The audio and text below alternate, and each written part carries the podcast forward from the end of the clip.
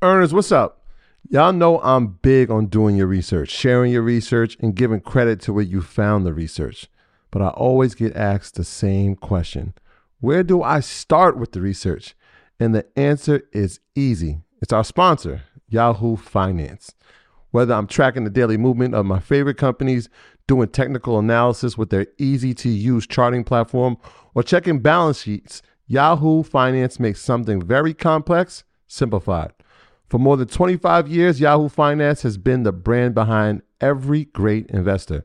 Whether you're a seasoned investor or you're looking for extra guidance, Yahoo Finance gives you all the tools and data you need in one place. They're the number one finance destination producing a holistic look at the financial news cycle, including breaking news, original editorial perspectives, analyst ratings, independent research, customizable charts, and so much more. You could actually securely link your brokerage accounts for a unified view of your wealth, including your 401k and other investments. A comprehensive perspective is what sets apart great investors. And it's how Yahoo Finance ensures you have the insight to look at your wealth in its entirety. With a community of over 90 million users each month, the real strength is helping you on your way to financial success. For comprehensive financial news and analysis, visit the brand behind every great investor, yahoofinance.com. The number one financial destination. That's yahoofinance.com. You heard me, yahoofinance.com. Don't wait, don't hesitate. I use it. You should go over there and start using it now. Introducing Wondersuite from Bluehost.com, the tool that makes WordPress wonderful for everyone. Website creation is hard, but now with Bluehost, you can answer a few simple questions about your business and goals, and the Wondersuite tools will automatically lay out your WordPress website or store in minutes. Seriously. From there, you can customize your design, pick your brand colors, and add blocks. No custom theme or coding required. You'll get content suggestions that you can keep or revise, and with Yoast SEO built in, we automatically help you get found in search engines. From step by step guidance to suggested plugins to an AI powered help bot, our built in tools make WordPress wonderful for everyone. Whether you're a beginner or a pro, you can join over 2 million Bluehost users. Go to bluehost.com slash wondersuite. That's bluehost.com slash wondersuite. You have to think about um, up front who's doing what and who is responsible for what, especially in partnerships. And when it's just you, it's cool. Everything falls on you. But when you start needing to answer questions, and you're being checked by people, it's good to be able to say, nope, this is the rules. This is what we said. This is what we agreed on. People are emotional, and emotions in business do not mix. They may say, Oh, well, I'm in a bind. I need some money, so I want to take out some money from the business. No, no. We said that the money was locked up. It's a lockup. Nobody's taking any distributions for the first two years. That now makes it a personal problem and not a business problem, and we agreed on this my graduates from my school being Forbes, bag drop. Bag drop. a mic drop. Bag drop. Bag drop.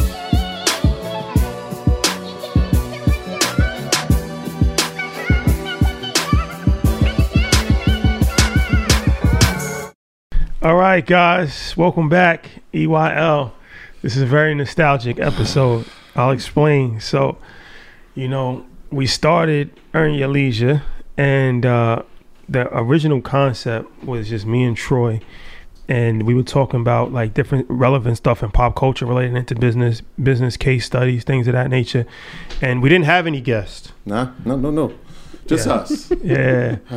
and then the first guest that we had, episode eight. Eight. You said, "Yo, let's just invite somebody, man." Like, yeah, sure. Was uh, yes, Miss Business. So I met, I met, I met Miss Business through MG. Shout out to MG. Um, went to his workshop that he had. I spoke at his, his workshop, and this is two years ago. And um, oh, we going on th- three wow. years, bro almost three, but it's like Jeez. it was like two because we didn't have a guest. March, we start, right? yeah. Yeah, yeah, yeah, yeah. So it was like two and a half years ago. Um, so long story short, I met Miss Business there, and you know, dope accountant, CPA. So around that time, Amazon had a, a big story in the news where they didn't pay any uh, federal taxes. Yeah, zero taxes. Yep, I remember that. Federal, right? no federal It was taxes. federal. Yeah. Yep. And they had made federal. like eighteen billion dollars that year, and they didn't pay any taxes. So it was a real big trending topic. So I'm like, all right, this is a perfect time to actually talk about this. But instead of me and Troy talking about it, let's bring an expert in to talk about it, and then not only talk about that, but to give general, you know, tax tips because I feel like taxes was something that was very, very important. So long story short, invited Miss Business. And um, she was the first guest of EYL, and then I was. opened up the floodgates for everybody, everybody Yeah, to come. Had you talking about Kanye on it? You did have me talking about Kanye. yeah. You guys, we were talking about everything. Shout out to our brother. Wow, I Yeah, couldn't believe that was two years ago. yeah, that was A that, lot has happened in two years. a lot As has you can see, a lot of things have changed. A lot of things have changed. We was at the we was at the dining room table. This is a fact. Now I just eat dinner there. Yeah, that is a fact. So, so this is a full circles moment. Um, so if you're familiar with us, then you're probably familiar with Miss Business, um, CPA extraordinaire, and she's been one of these people that's kind of been a fixture with EYL, where she's done events for us. Um, she's did Market Mondays. We've done YouTube Live. We've done. She's done a taught a lot of classes for EYL University Professor, here. she's been she's been with us kind of like how MG has been with us. Um, but we have not done a follow up episode, so I thought this was the perfect timing for a follow up episode. Different topic though. This time is probably one of the most requested topics that we have ever had. Whereas like we talk about business so so much, and one of the top topics is how do you start a business? like what is the steps to start a business from setting up an LLC to setting up an EIN number, the bank account, um, the idea of actually starting a business, the the operation agreements, and then once you have a business, as far as how do you put stuff in your business name? They name, want to know that. how do you take tax deductions, Love that. yeah, all of that stuff. Retirement. How do you set up retirement plans? How do you hire employees? How do you put employees on payroll? So much stuff. It's like you know, even if you go to business school, a lot of this stuff is not taught. Most of the stuff taught in business school is like more theory, things of that nature, supply and demand charts. But this is real world business. And what happens is most of the time is that you just learn as you go. The problem with learning as you go is that you make a lot of mistakes. And you can avoid some mistakes if you have some level of mentorship. And this is what EYL has become kind of like mentorship in a sorts. So, this conversation is extremely important. We're going to be talking about how to start a business, how to keep the business afloat, how to run the business, operations, everything you need to know to have a successful business this year, next year, and every year. So, first and foremost, thank you for joining us. Appreciate it. Thank you for having me again. Welcome back. Nah, this, you know- Welcome back. This is, you know, why it's also perfect timing. We just saw the report that 4.5 million people quit their jobs, right? And we saw that a lot of people are not playing. they're not going back to work, They're but they are becoming back. entrepreneurs. So we saw the ADP numbers rise, and so that's an encouraging sign, especially if you're looking at like who's trying to start their own business. So th- this is the absolute pristine time. and Welcome the back. perfect uh, way to start the year. Perfect way to start off 2022. indeed. That's a So fact. yes, That's a fact. A lot of people have New Year's resolutions of starting a business. So, what better way? And even if you have a business, this is going to be information that you can use to take your business to the next level and just run things more efficiently. So, all right, not even to waste any time. Let's get into it. So, the first question that I have, we're to start from like the beginning all the way to the end, is um choosing a business. Like when you're considering a business, you have passion projects and you have businesses a lot of times people start businesses for the wrong reasons.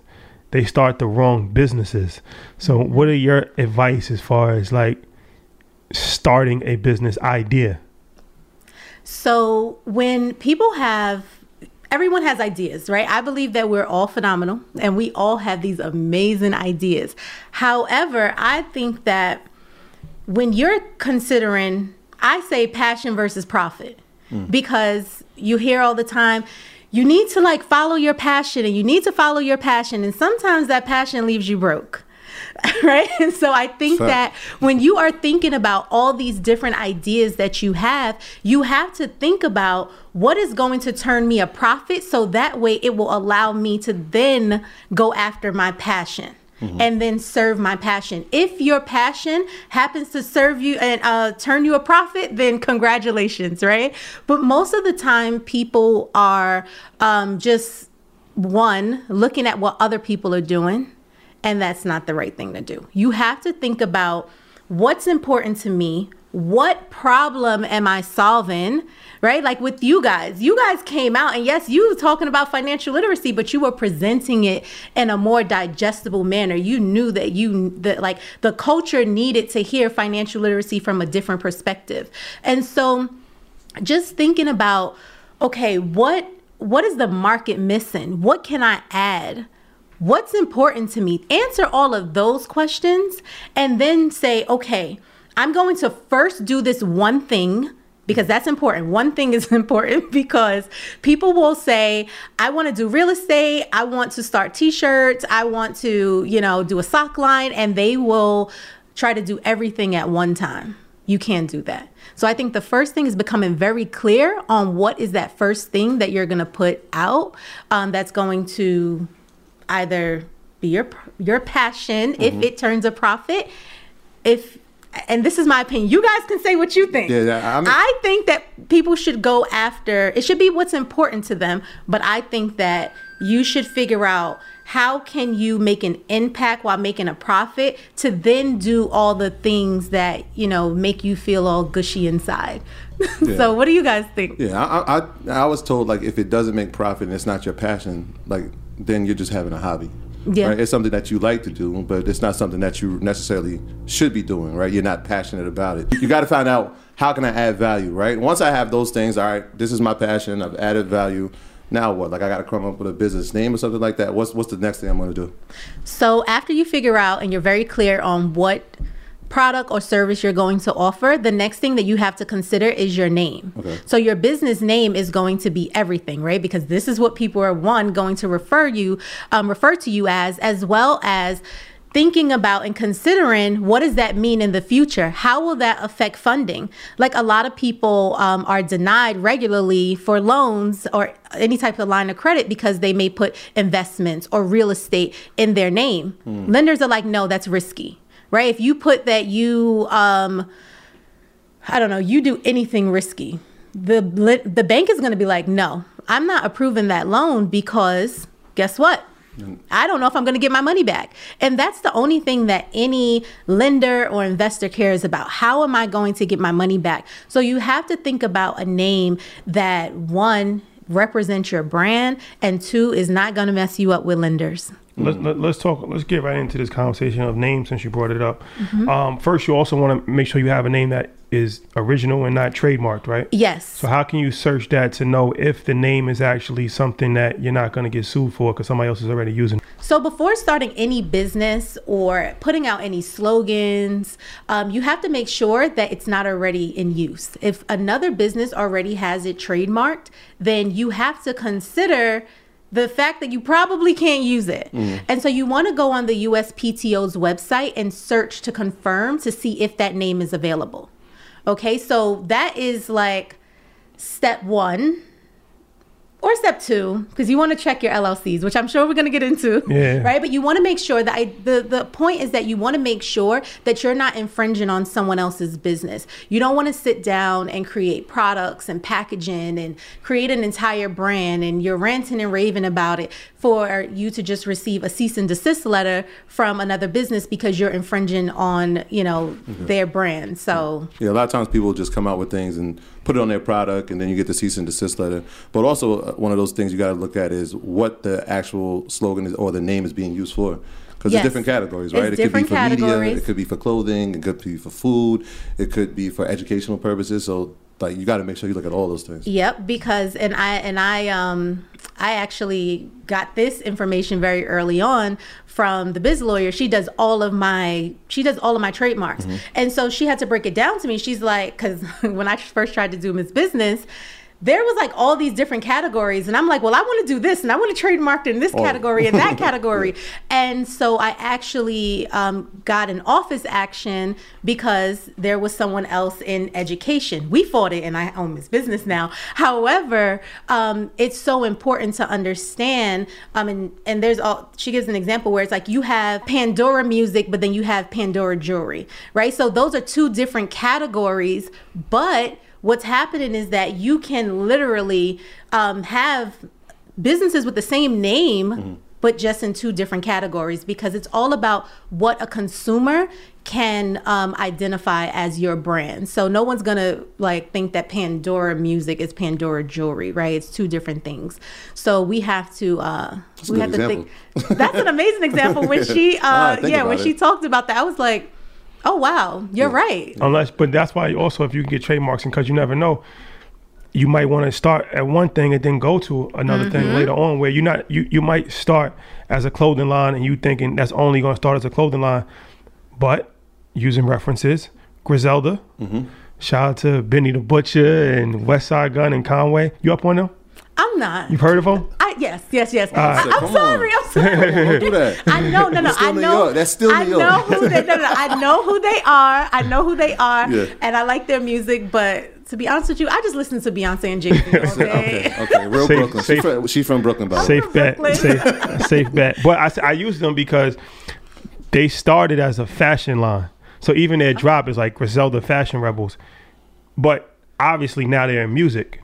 So oh. I don't necessarily know if that was the original plan to go to music, but let's say that that wasn't the original plan. They started as a fashion clothing company, but now they're a music company. Mm-hmm. So I say that to say it's good to kind of trademark as many different things as possible mm-hmm. because mm-hmm. you, you never know where your business is going to take and you. being able to look into the future too sometimes we're thinking too small yeah so to your point it's like and figure out what your gateway is going to be to get into different industries. So it looks like they reversed it, and that's why I was so shocked to know that they first got into fashion, then went to music. Because yeah. most people go into music, music then go into fashion, fashion yeah. right? So it's look it looked like they said, you know what, we're gonna do fashion, and then we're gonna go into music because maybe they felt that it was a good marketing strategy. Yeah. But sometimes just kind of figuring out like what's going to be your con- conduit to get to the masses is important, and you want to make sure that you're protecting yourself at every aspect. Yeah. There, there, was these two guys from Greenberg that had a slogan uh, that had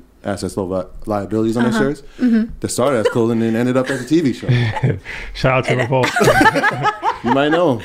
You might know yeah. them or you may not. also, this is true too, right? Not only trademarking the category, but trademarking the the place you are, like location. So like having a trademark in the United States doesn't mean that it's trademarked in Europe and Asia. Let's that, talk about key. that. Let's talk about that, right? Because um, a trademark is federal, right? So federal meaning that it's going to cover you throughout the U.S. Mm-hmm. But as you mentioned, that does not cover other countries.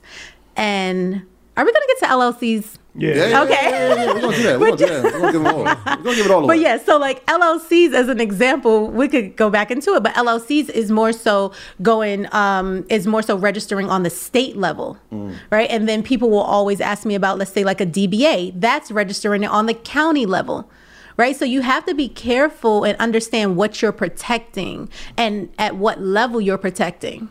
Because if you, you know, someone can take your same name in a different state and then start a business because you only you know register in that state. But if you do your trademark that's going to protect you federally yeah. right? So those not, and the price isn't that much when you do like L, well llcs or trademarks. It's like a, maybe a couple hundred dollars maybe a thousand dollars. Unless you got to fight it but yeah, yeah it's yeah, not unless, that unless you got a battle.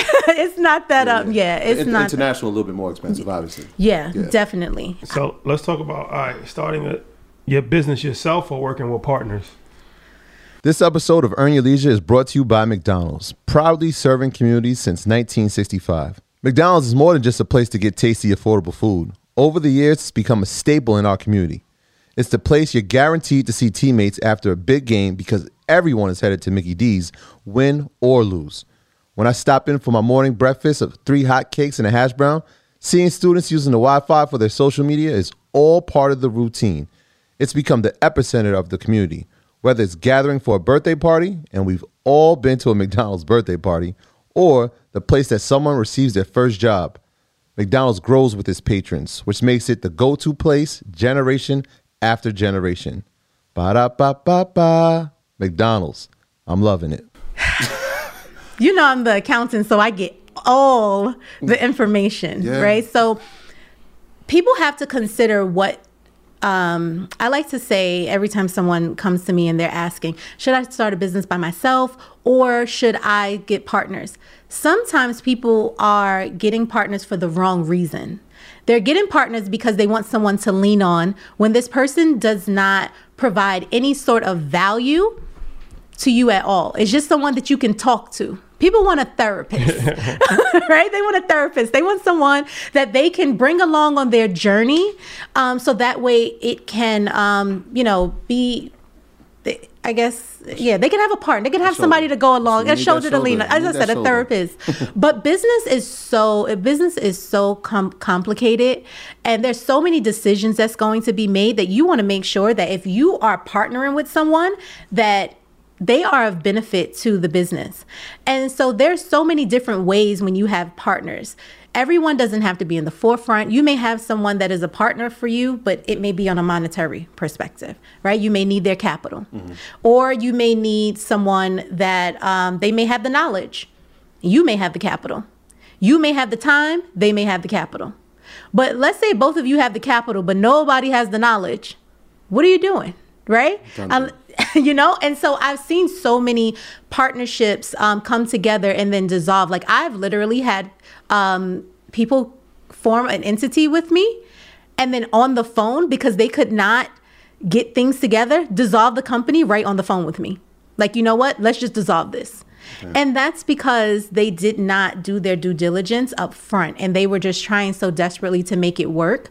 Um, guard your ideas. I find that sometimes there's usually a group of people in a room and they're just like, hey, yeah, I want to start this business. You want to start it with me? It's like, who makes this person qualified to start a business with you? And so that's the first thing that you have to do. Really figure out what um, asset is this is this is this partner going to be an asset or are they going to be a liability? And so figuring that out and what they bring to the table is going to be extremely important. Then deciding based on their value in the business, what ownership percentage do they have? Do they does that automatically entitle them to 50% of your business? Did you already have a concept already proven? Have you already did all the research? What exactly are they coming with? They may only need 25%. They may need 10%. They may need 50%. You really need to consider if you're giving away 51% because that's control, right?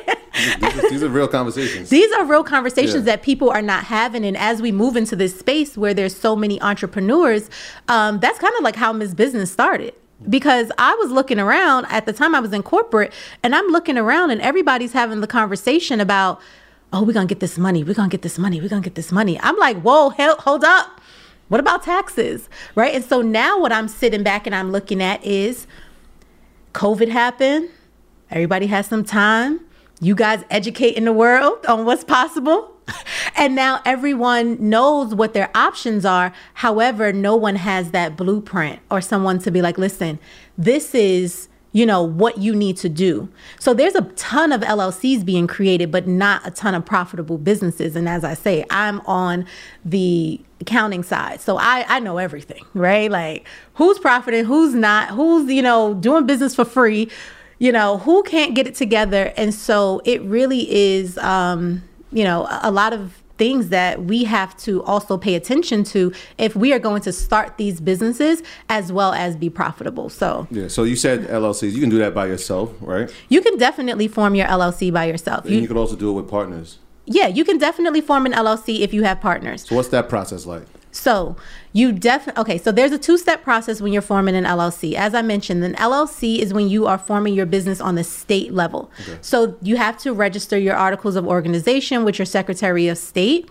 On and as I mentioned, that's on the state level. You then need to apply for your EIN number.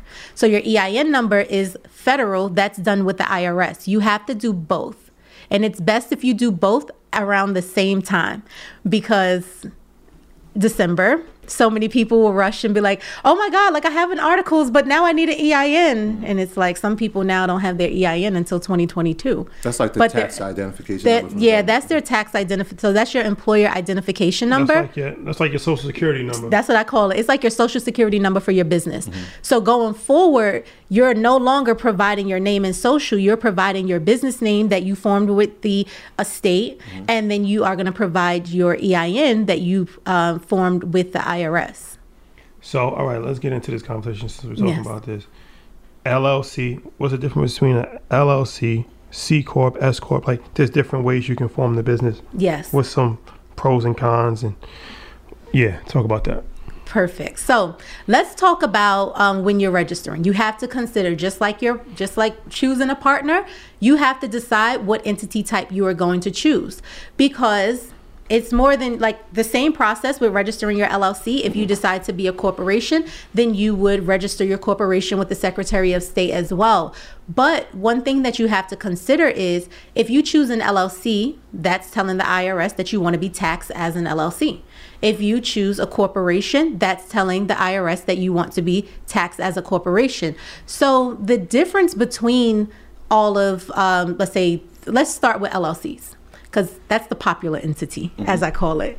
Um, limited liability. L- limited liability company. Company, right? Mm-hmm. Limited liability company, and um, an LLC is not a tax structure. An LLC is a legal structure. So, what that means is that if you form an LLC, it does not allow you to write off anything additional than if you were operating as a sole proprietorship, meaning that you did not register your business. So the reason why, um, as an LLC, you can write off the same thing. So I have so many people that come to me all the time, and they'll say, "I want to start a business, and I want to start an LLC because I want to be able to write these things off." You can write it off. like you can still write it off if you're operating as a sole proprietorship. Um, the big benefit with an LLC is that it protects you against liability. So if you are um, if someone were to sue you they and you're operating as a sole proprietorship then now your personal assets your home your stocks i know you guys you know have everybody invested the broker you guys have everybody invested in stocks yeah. but these are these are assets and so if you decide today to start a business and then someone sues you, they will now all of your assets, um, you know, your cash, your your personal, your home, your primary residence, um, your stocks, that will now all be at liberty in that lawsuit because there's no separation between you and the business as a sole proprietorship. But if you're an LLC, then what happens is if you were sued, then they're just suing the business. They're not necessarily suing you. Okay, so that is something to consider. Now, from the tax side of things, with a sole proprietorship or an LLC, what happens is that you have to worry about self-employment tax. So now, when you're getting taxed, you're worried about your um, your income tax on the federal side, your income tax on the state side, and then you also have self-employment tax, which is about 15.3 percent additional on top of that. And to drive it home to people, I always say, would you allow somebody to walk up to you and just say, "Let me get 15.3 percent of your business"? You would look at them like they're crazy. But because it's the IRS, most people are not questioning it because they're afraid to actually, well, one, I think they're afraid, but then I also think that people don't understand taxes. So they'll just say, you know what, I'm going to just like, I'm going to just pay whatever and not really looking at exactly what's um, what's due. So, I mean, what what's um, the taxes are made up of, right? And so that 15.3% is a lot. It's a lot. So that's what you're looking at. And so that's pretty much a con of an LLC, right? That's a con because you have to pay that additional uh, 15.3%. Now let's talk about a corporation. So corporations um, does have a, a pro of it, depending on how much money you make. A pro of a corporation is that there's a flat tax, 21% for a corporation. However, However, you have to consider double taxation. So now that's the con. The con with double taxation is that you have to pay taxes on the business side, that 21%, percent mm hmm but then profits then have to be distributed to the shareholders. I.e., if it's just you as the owner, then you would be that shareholder, and then profits will need to be distributed to you. So you have to consider that as well. And so it's very and you know, I like to just talk about let's say Apple. With Apple, Apple is paying taxes at the business level and then they distribute out the dividends to all of the shareholders. The dividends then have to be reported on the personal tax return and then from there, you then have to pay tax on it again. Right? So that's pretty much how it works when you have a corporation. And a lot of people will form corporations either if they're grossing a lot of money or if it's a situation where they may have investors or they want to go public. Um, situations and scenarios like that will require you to be operating as a um, as a corporation versus an LLC. In, in that example that you just gave, but the mm-hmm. the dividend payment, what what tax rate is that on? Does it matter how long you h- held the position? Is it short term?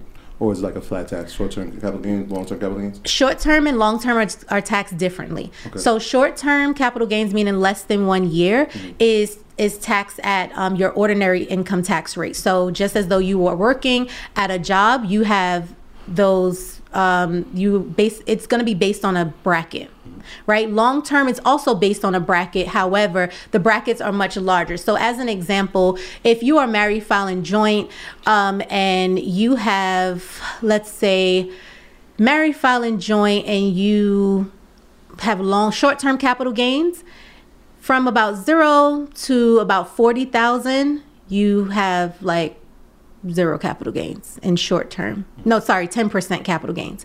But if you are married filing joint with long term capital gains, and let's say you profited $40,000, you would have no tax no tax liability it would be zero so the idea as we always talk about is that the tax code is a series of incentives the government wants you to keep your money in the stock market longer because it's driving the economy. Mm-hmm. So therefore, they're going to reward you having your um, your money in sitting in the stock market a lot, you know, a lot longer. So mm-hmm. if you want to like be in and out of trades on a daily, then they're like, okay, well, that we're going to tax that as earned income. So that's something to think about. Yeah. All right. So all right, um, let's talk about C corp, S corp. So the C corp, you got to put yourself on salary, right? Yes, C corp, you have to put yourself on salary as well as an S corp. Okay. And so the benefit, the main benefit with the C Corp and the S Corp as opposed to the LLC is that you save money in taxes, correct? All right. So it depends. It depends on the C Corp. So C Corp, you really start to um, save on taxes if you're making, I want to say anything over let's say like three or four hundred thousand dollars, right? Now you are saving because what happens on the individual side is that tax rate is at like forty percent.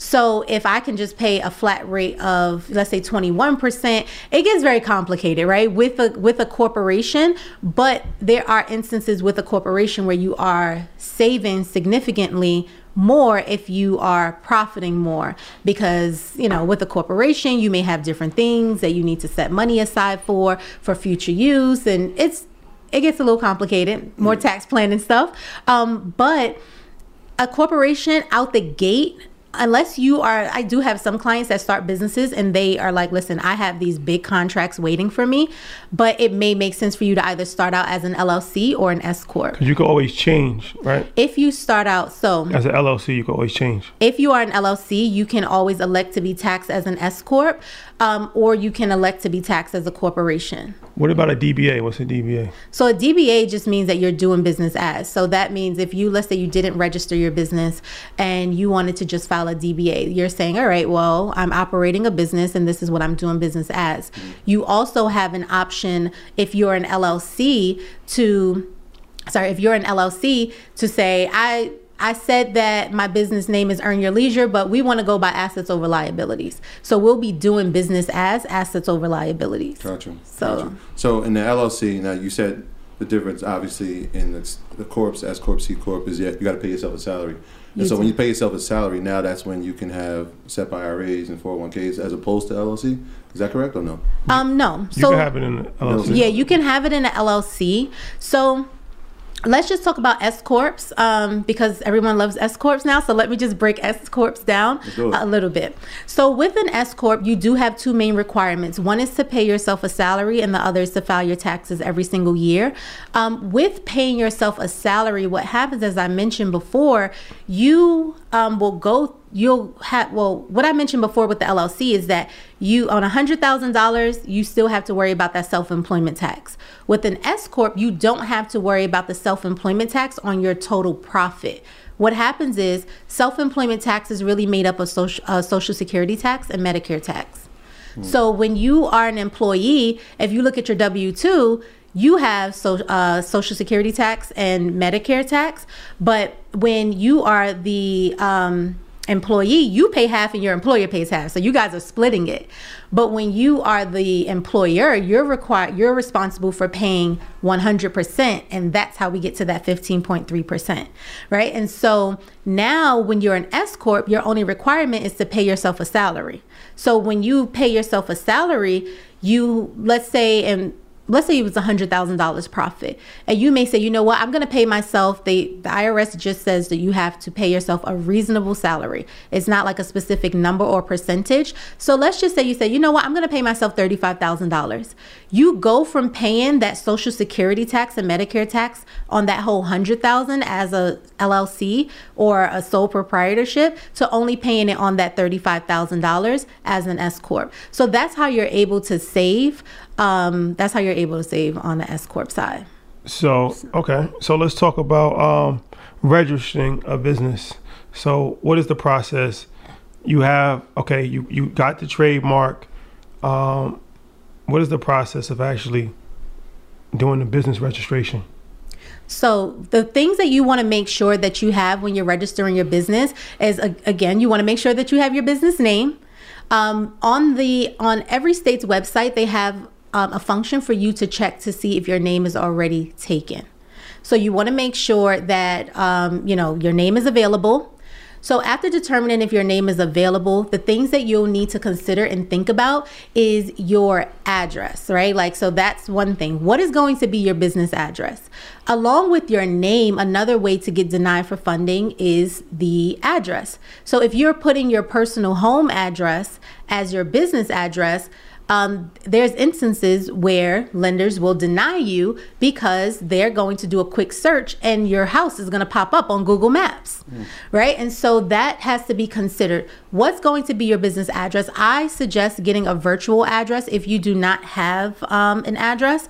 Virtual addresses are perfect and you can utilize them in so many different ways. Like when I first started my company, I was working from home and I had a virtual address. It was on Fifth Avenue. I had to, you get an option to choose. So I was like, oh, put me on Fifth Avenue in the city. And so I'm in this big high rise in Manhattan in the city. And then um, they also, with virtual offices, they'll have different options. So they'll have one option where they can, you can just use their address, or they have other options where they can act as like your receptionist. So they'll pick up the phone and they'll, you know, just say, hi, Brooks Alliance, right? And so people were like, oh, can I speak to Shaquana? And then they'll transfer it to my cell phone, mm. right? So nobody knew, but I needed that virtual address when I first started, when I was registering my business, because I knew going into it, I wanted to build business credit. And so because I knew that I wanted to build business credit, I had to make sure that I, you know, did all the things that I needed to do. And one of those was making sure that um, I wasn't using my home address. So that's the next thing that you have to think about. Um, after that, you have to think about who is going to act as your registered agent. As a registered a- registered agent just pretty much means who's going to be served. If somebody comes to sue you, who's going to be served? And you have to think about um, with a registered agent, there are requirements. The space needs to be open during regular business hours. There needs to be somebody that they could technically come and serve. Um, and so you have to think about that. Are you are you and your do you want people rolling up to your home address to serve, to serve you? And you have to think about that all of this information is public, right? And so you may not want the entire world to be able to, you know, see, you know, where you live. And depending on the state, not all states they'll make your address public, um, but the register agent address is public. So you have to think about that, right? So with the register agent, um, so with the registered agent address, um, you have to think about: Do you want to be the you know the registered agent, or do you want to hire a registered agent, right, to act to get served on your behalf? Um, keep in mind, no, you do not need to be there. If you put them down as your registered agent and someone comes to serve you, then they are still serving you because that's who you um, put down as your registered agent. Um, and outside of that, it's just really your name, your business address, your registered agent. Um, make sure you file. Uh, you know, you have to pay filing fees, and most states, ninety percent of them, you can do this all electronically. Um, some days, some, most some states have like you know a waiting process. Other states, it's automatic. Um, but the idea is that you can do it online. It's not like somewhere that you have to go to yeah. to get it done. One of the things you said inside of creating that, that, that business, we got the name, but you said the operating agreement.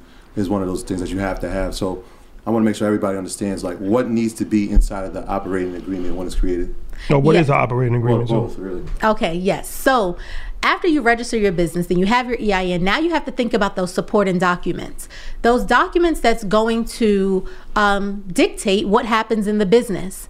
Again, there has to be a lot of thought put into a business before the business starts. Um, and most people don't do this. So in an operating agreement, it's to make it very simple, it's the rules of the business.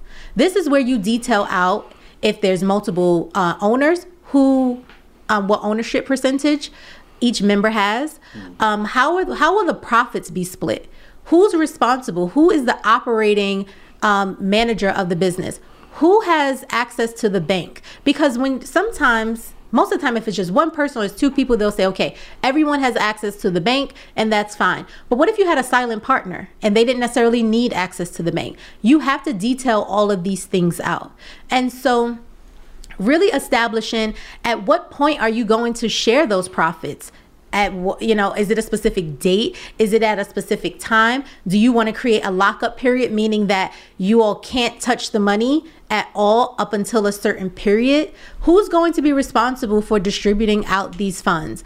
All of those things have to be detailed out and i like to say when you are kind of walking through your business plan and you're thinking about it um, because everyone should have a business plan but you know? And so Soon when you yes. So when you are walking through your business plan you have to think about who's going to be responsible for this? Who's going to be responsible? You know like who's your accountant? Do you have someone in your business? Like is you know one of your partners are they really good at bookkeeping? Are you going to hire someone that's doing bookkeeping?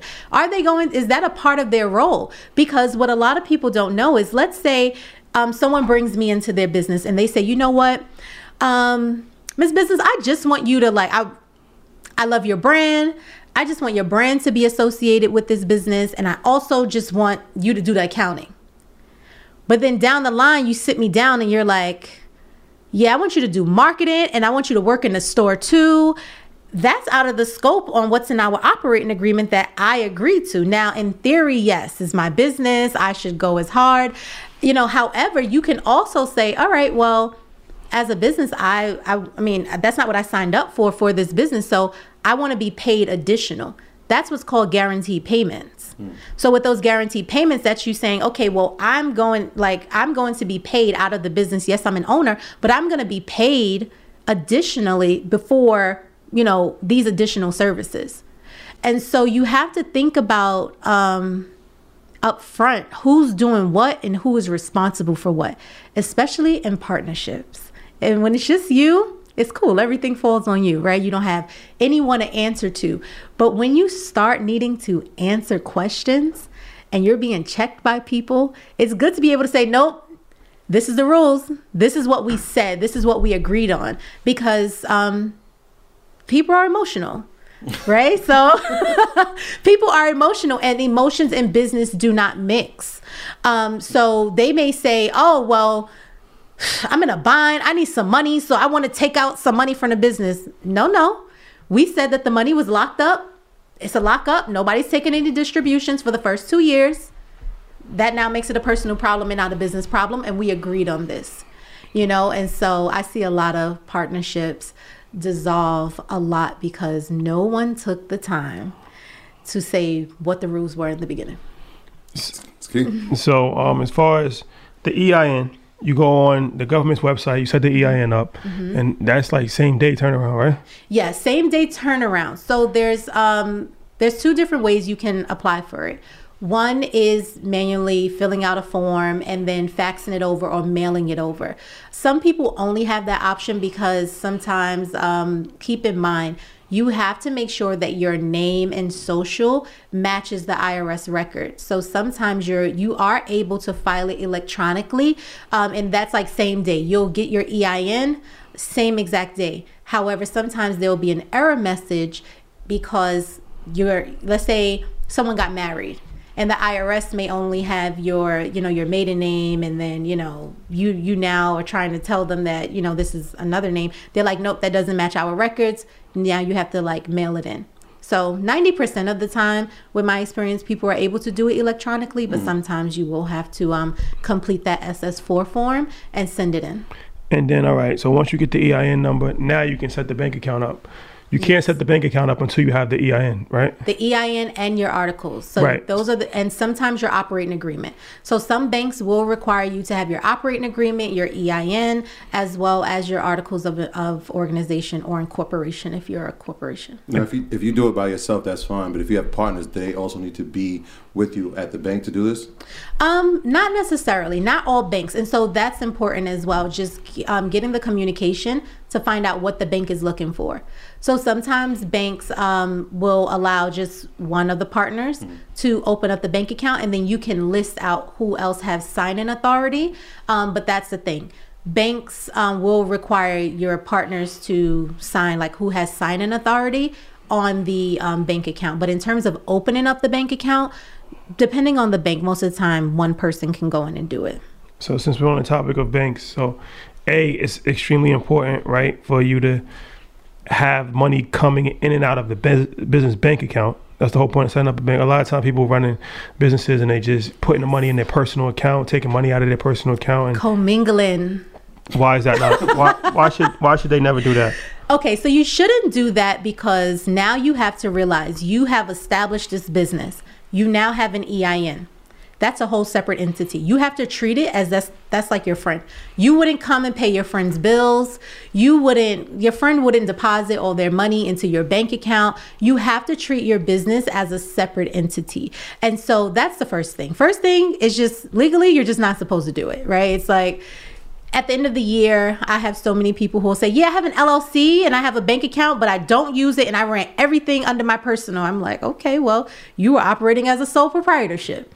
Because if in the event you're audited, the IRS is going to want to see your bank statements. Mm-hmm. And if you have no money coming in the bank statements, you have no expenses, what did you report? Where did this money come from? So now you're opening up a whole new can of worms because now they want to understand where's this money that you're reporting? Are you making this up? And you don't have any indication of your other business. Are you receiving money? So now that is important and i stress it so much um, to clients but it is hard. It's a transition and i think that is something that people just have to be um, cognizant of.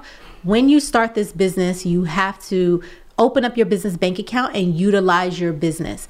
If it's a situation um, where a lot of people have an issue at is they're like, all right, well, I opened up this business bank account, but my business isn't making any money. So how am I supposed to buy supplies or how am I supposed to actually pay for things if I can't use my personal?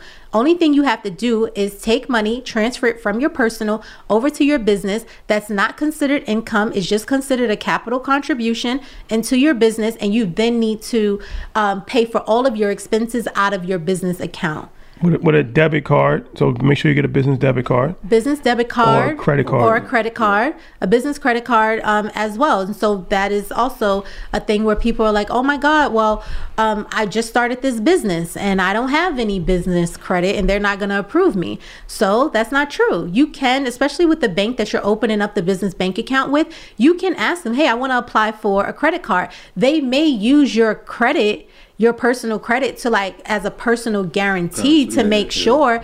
Um, but if you have good personal credit, you can get approved for a business credit card. And just keep in mind that business credit card on a monthly basis is not going to report to your personal yep um, to your personal report. It's only going to report to the business report, right? So it's kind of like using your personal credit as leverage to then build your business credit. Yeah. So, so one yeah. of the things you, you, said is the foundation of your business is bookkeeping. And now that we're talking about bank accounts and keeping records, I think probably that's the best way to do it, right? And mm-hmm. so, what are some some ways we can track our books or create our books? And what's why is it the foundation of the business? Bookkeeping is the foundation of a business. Um, it is the um, most looked over process in a business. Most people do not understand that you have to have bookkeeping in place in order to understand what money is coming in, what money is going out. Some people have multiple streams of income. One stream is just paying for the other stream. They're not necessarily um, understanding what's how they're profiting, what's doing good, what which months were they doing better in then another month? Why were they doing better in that particular month? And so bookkeeping is really the foundation. And for 2022, if you have a business, you will have a bookkeeping processes in place, right? Can you guys tell them that they need to have bookkeeping Yo, listen, processes listen, in place? wait, wait, I'm gonna go right here. Listen, vitally important, vitally important. Like you want to know where your money is. Like you want. I remember like like 15 years ago, I would go out with him, and he would like we go out to dinner. He'd like give me the receipt, give me the receipt, give me the receipt, and I'm like, yo, why does he keep taking the receipt? and I realized later, like he was tracking his books. He's like, yo, this is a, I'm, this is my dinner. I'm taking this. I'm, I'm keeping books on myself. I'm like, oh, that's what he's doing. He's doing his own bookkeeping because you need to know where the money's going. You need to understand where the money is going. And again, it is so overlooked and no one is thinking about I need to tell, I mean, I need to understand where my money is like how, much money is coming in? Are you operating you do not understand how many people I point out. I'm like, you know you're doing business for free. You cannot afford to quit your job and then do business for free. So many people don't understand that. That's a fact. yeah, that's a fact. But the thing about it is, yeah, when he was referring to like years ago, I had um, I used to keep white envelopes and I used to label them like um, meals, Uh-huh. uh, travel, um, equipment. It was like seven different things that you can take deductions off of, and I would keep all my receipts, and then I would put the receipts in each envelope that Mm-hmm. it fit, and then at the end of the year, I would meticulously. It took me forever, but I would go through every single one and, and track it and be like, all right, I spent five thousand dollars on food and everything. That was my deductions for the year. So that was a manual, and That obviously, was a manual process that Yeah, we don't have to do anymore. Yeah, yeah, sure. So, I mean, listen, different things work for different people, right? However, now we have so much technology. So, I use QuickBooks with my clients. So, QuickBooks has different um, different levels of you may have self-employed um, as more complex as your business becomes you have different options. I suggest getting like quickbooks um, quickbooks essentials at minimum because when you have quickbooks it does a few things. One you're able to sync your bank accounts. So now it's not a sit- situation where your business bank account not your personal. Mm-hmm. I have so many people that come to me and their personal accounts are connected personal credit cards are connected their husband's accounts. I'm like why is all this stuff in your business account? This is not business right? And so your business account should be connected to quickbooks. What happens is that your transactions are automatically syncing you then go in and then you categorize all of your expenses saying okay this went here. Um, you know this is meals this is travel this was supplies this was repairs. And then what other feature quickbooks have that i love because i'm bad i'm not as organized as rashad is with his envelopes. So for me i have receipts everywhere. They're in my purse in my pocket it, they're everywhere. So to for a solution for that i started taking pictures of my receipts. Because even if you hold on to receipts receipts crumble they fade and i feel like that's like i felt set up. I'm like well i kept my gas receipt but it's nothing on this receipt. And so what i started doing was taking pictures of the receipts. And quickbooks allows you to attach the receipt to the transaction so now you don't have to worry about, you know, keeping anything like on hand and now it can be like a total like virtual, you know, process. And so it's just like a total virtual process and it does make a difference. Um one I have some clients who try to, you know, do it Excel and that's fine. Whatever works for you. I don't recommend it because as a business owner, you have enough hats to wear. The last thing that you need to do is come in every day to say this money came in I spent this money on something that's already being recorded in your bank account anyway.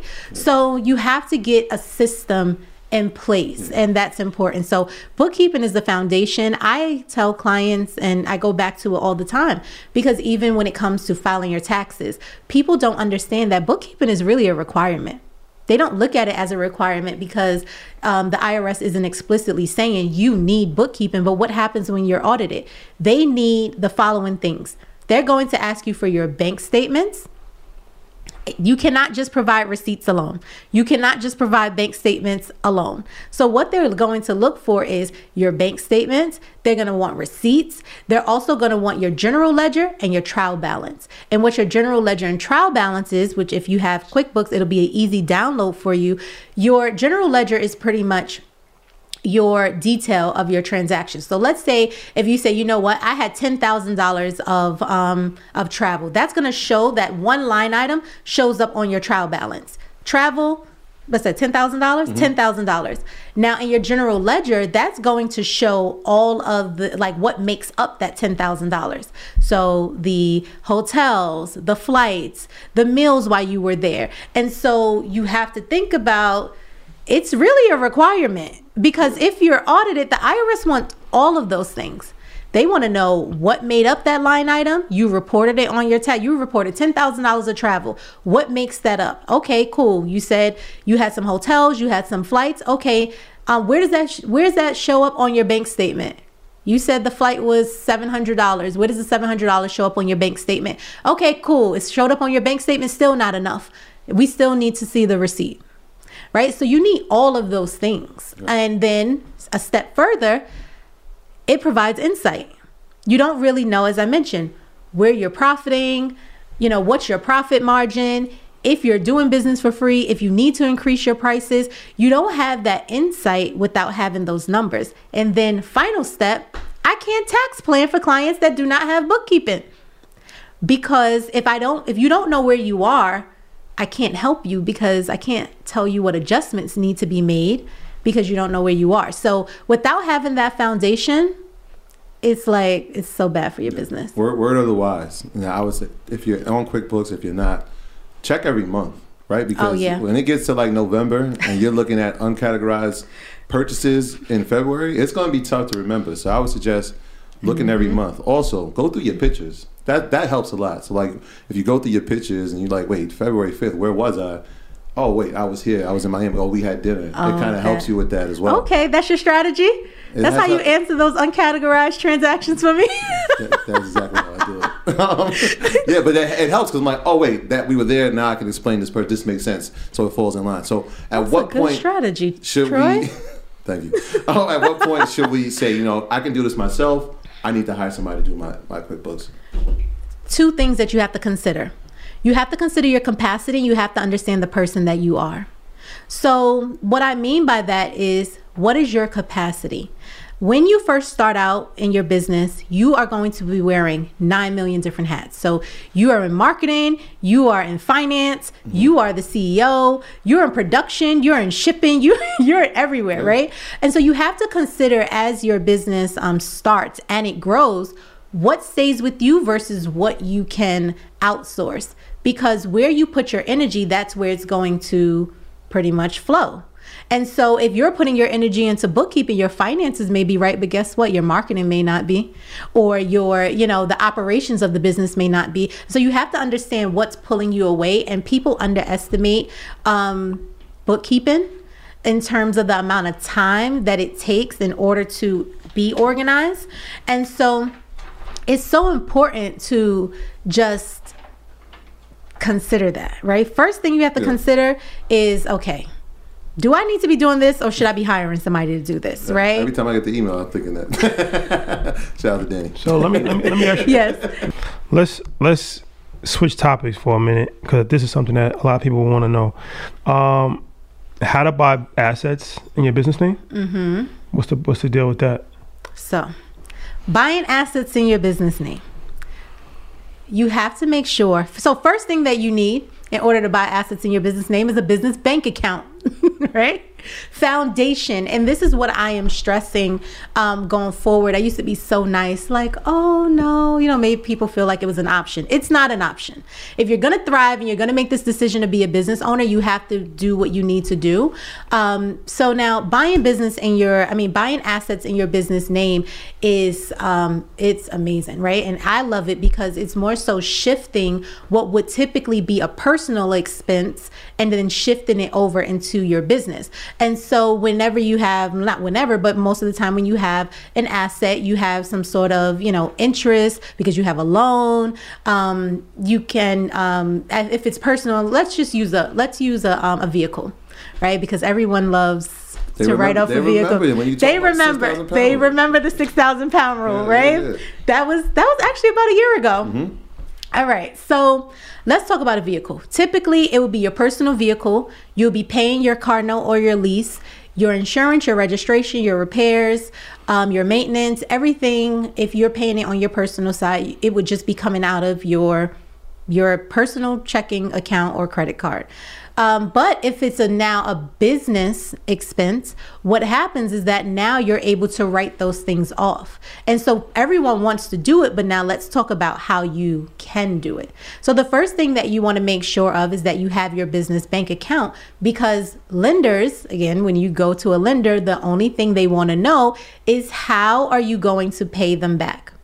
So they want to make sure that you have money coming into your account. They want to make sure that you have money going out of your account, right? And then what, not make sure that you have money going out of your account, but see what you're spending money on when it's going out of your account. And so that's pretty much their way to analyze what's happening. Another thing that they are going to want to see are your taxes. So they want to make sure that you can again afford to pay them back. So what exactly did you report? They will also want to see a current profit and loss statement. So let's just say um, right now it's January 2022. The last tax return that was filed um, was 2020, right? We're gearing up to file 2021 you may say to them, Hey, yeah, I have my 2020 taxes. They're going to say, Okay, well, I need a profit and loss bookkeeping. I need a profit and loss statement um, and a balance sheet. So that way, sheets. yeah, so that way they want to see those financials. So that way they can see what activity happened in 2021 because they still need to make sure that you didn't dissolve the business or you know you for whatever reason it isn't operating the same. And so they're going to pretty much want an update. So those things are going to be extremely um, important.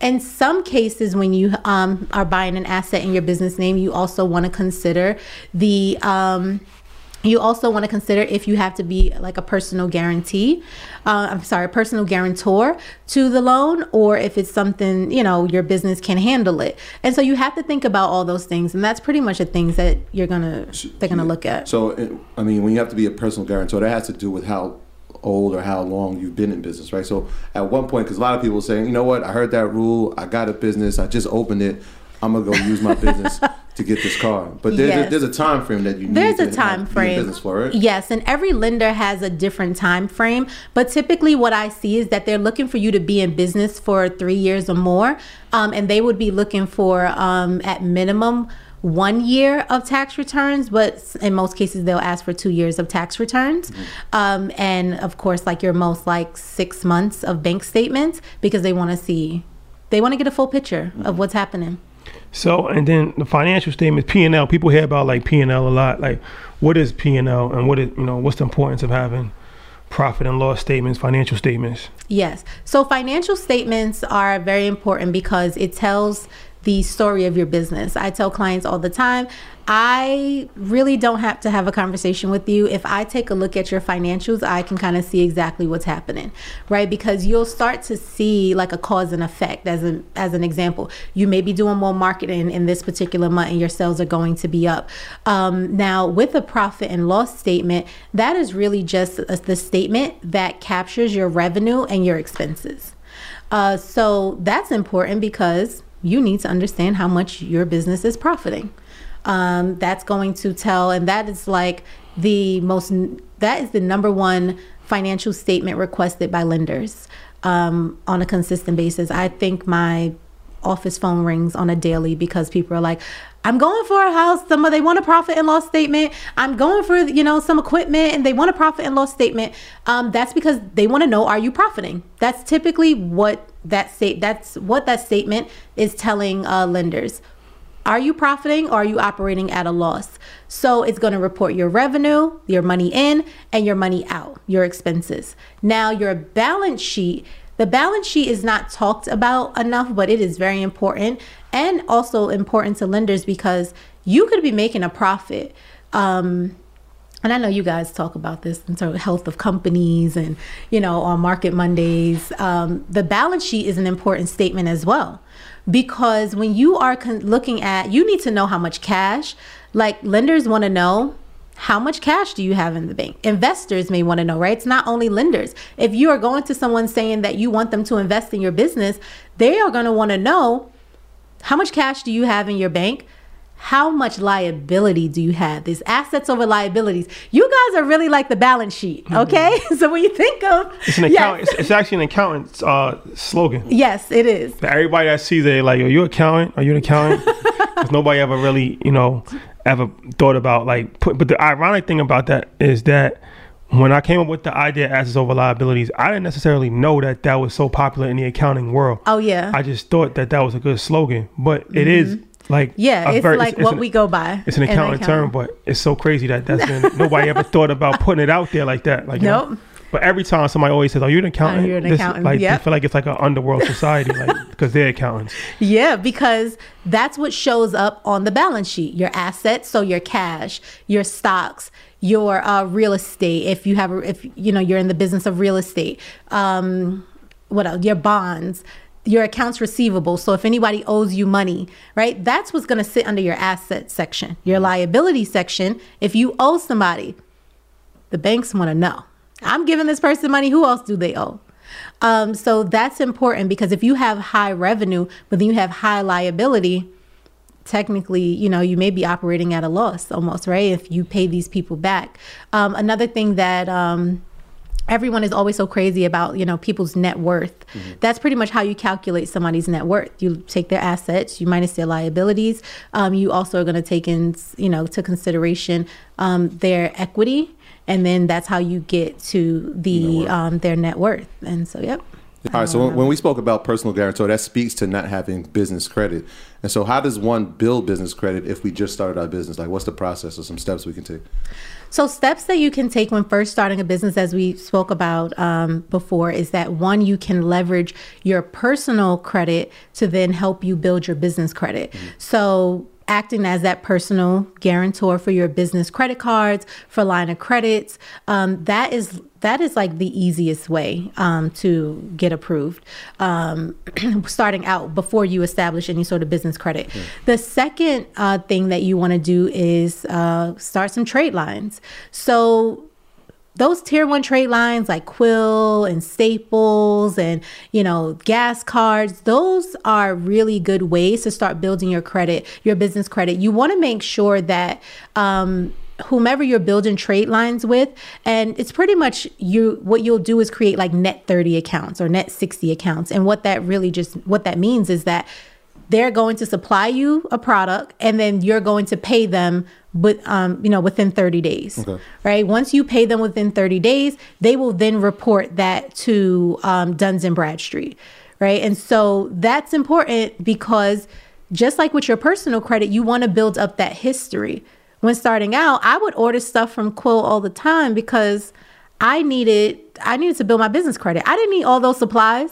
Mm. i would like have like big dish detergent in my house, right? But I did it because yeah, it came in a bigger bulk, but it was something that I was going to use anyway. So instead of going to, you know, a local store to buy it, I just ordered it there and they were able to report to my um to Duns and Bradstreet that I was making those payments on time. So there you have good. it. So that's a whole lot of game. We can keep going on and on and on. We can. But, you know. so let me ask you this.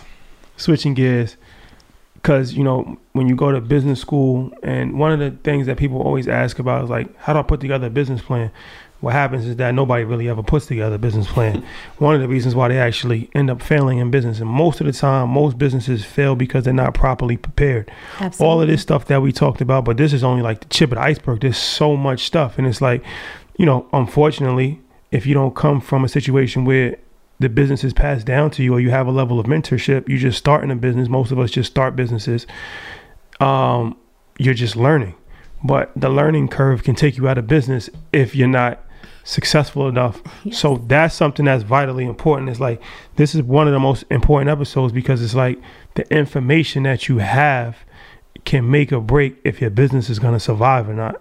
And that can who knows? Your business could be a million dollar business, multi million dollar business, a billion dollar business, but if it never actually gets a chance to get to that point, it's going to be a failure. Mm-hmm. So, a so you decided to actually put all of your years and expertise together and create an educational portal. So, what made you get into the educational component?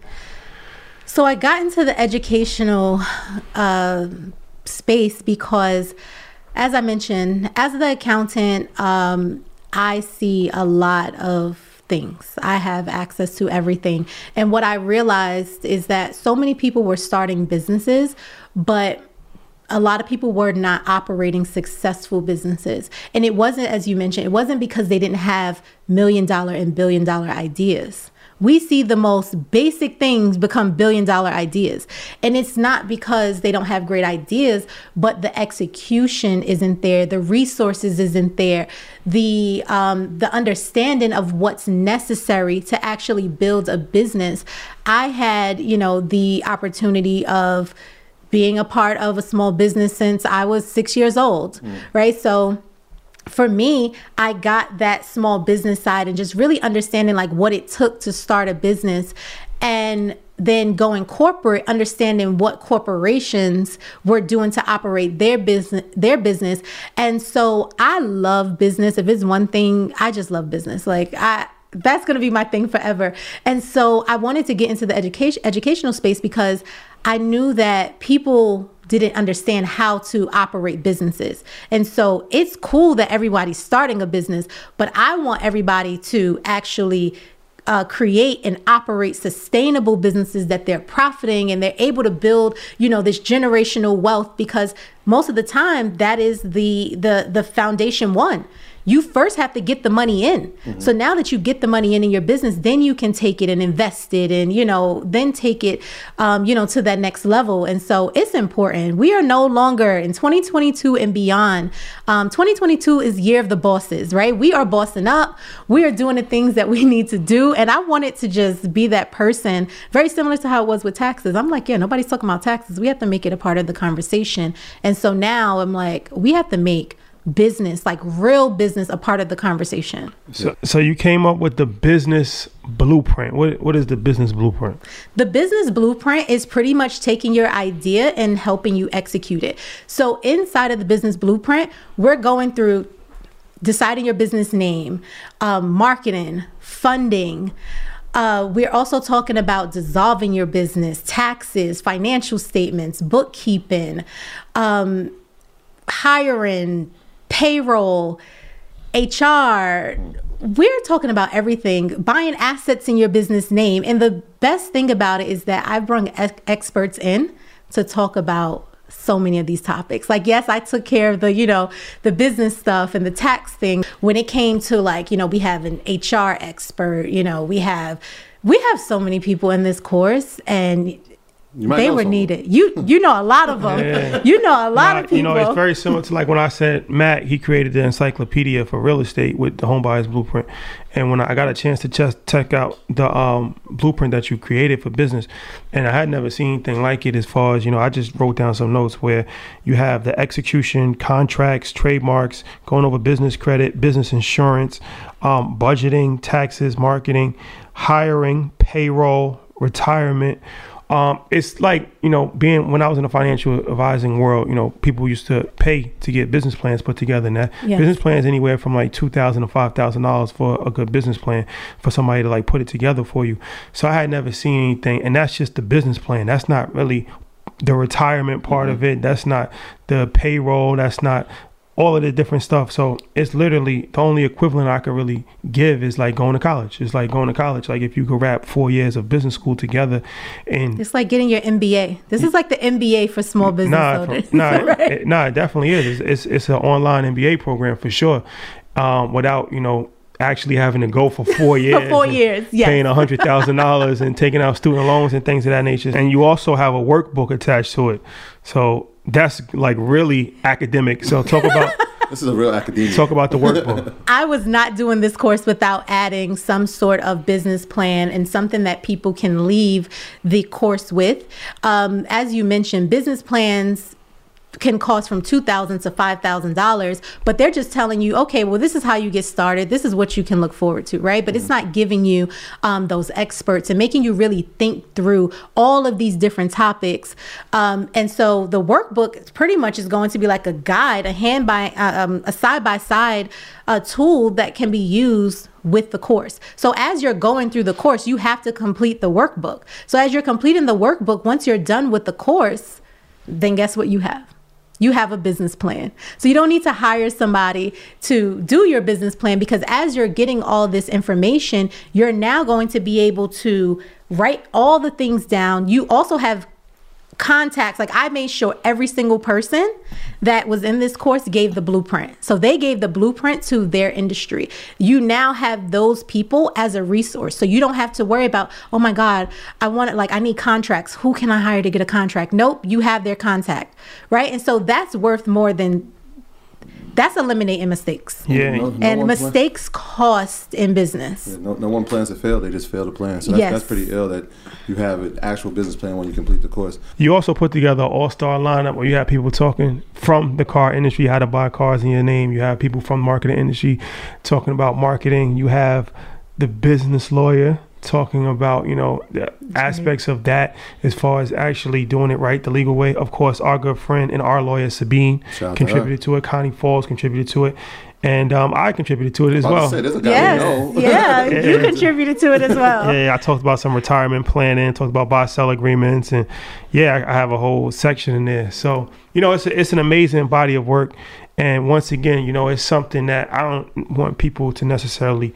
look past it because yeah, it's easy to go to like, okay, this is a course on how to make money on stocks. This is a course on how to do forex. Where that's exciting, but it's like if you're starting a business, literally, literally, people pay hundreds of thousands of dollars. I'm not, I'm not over exaggerating that. Like if you go to any top business school, that's how much you're going to pay. At least a couple hundred thousand dollars, and even bigger than that. Not knowing the mistakes can cost you hundreds of thousands of dollars, millions of dollars, who knows, even a billion dollars if you if you if you your business isn't successful. Mm-hmm. So, you know, to actually like I said, to actually, you know, spend some time on the course and actually go through the course myself, I was just amazed that, you know, somebody can actually put together that much information. Like what we just did in this podcast was an hour. The course I believe is fifteen hours.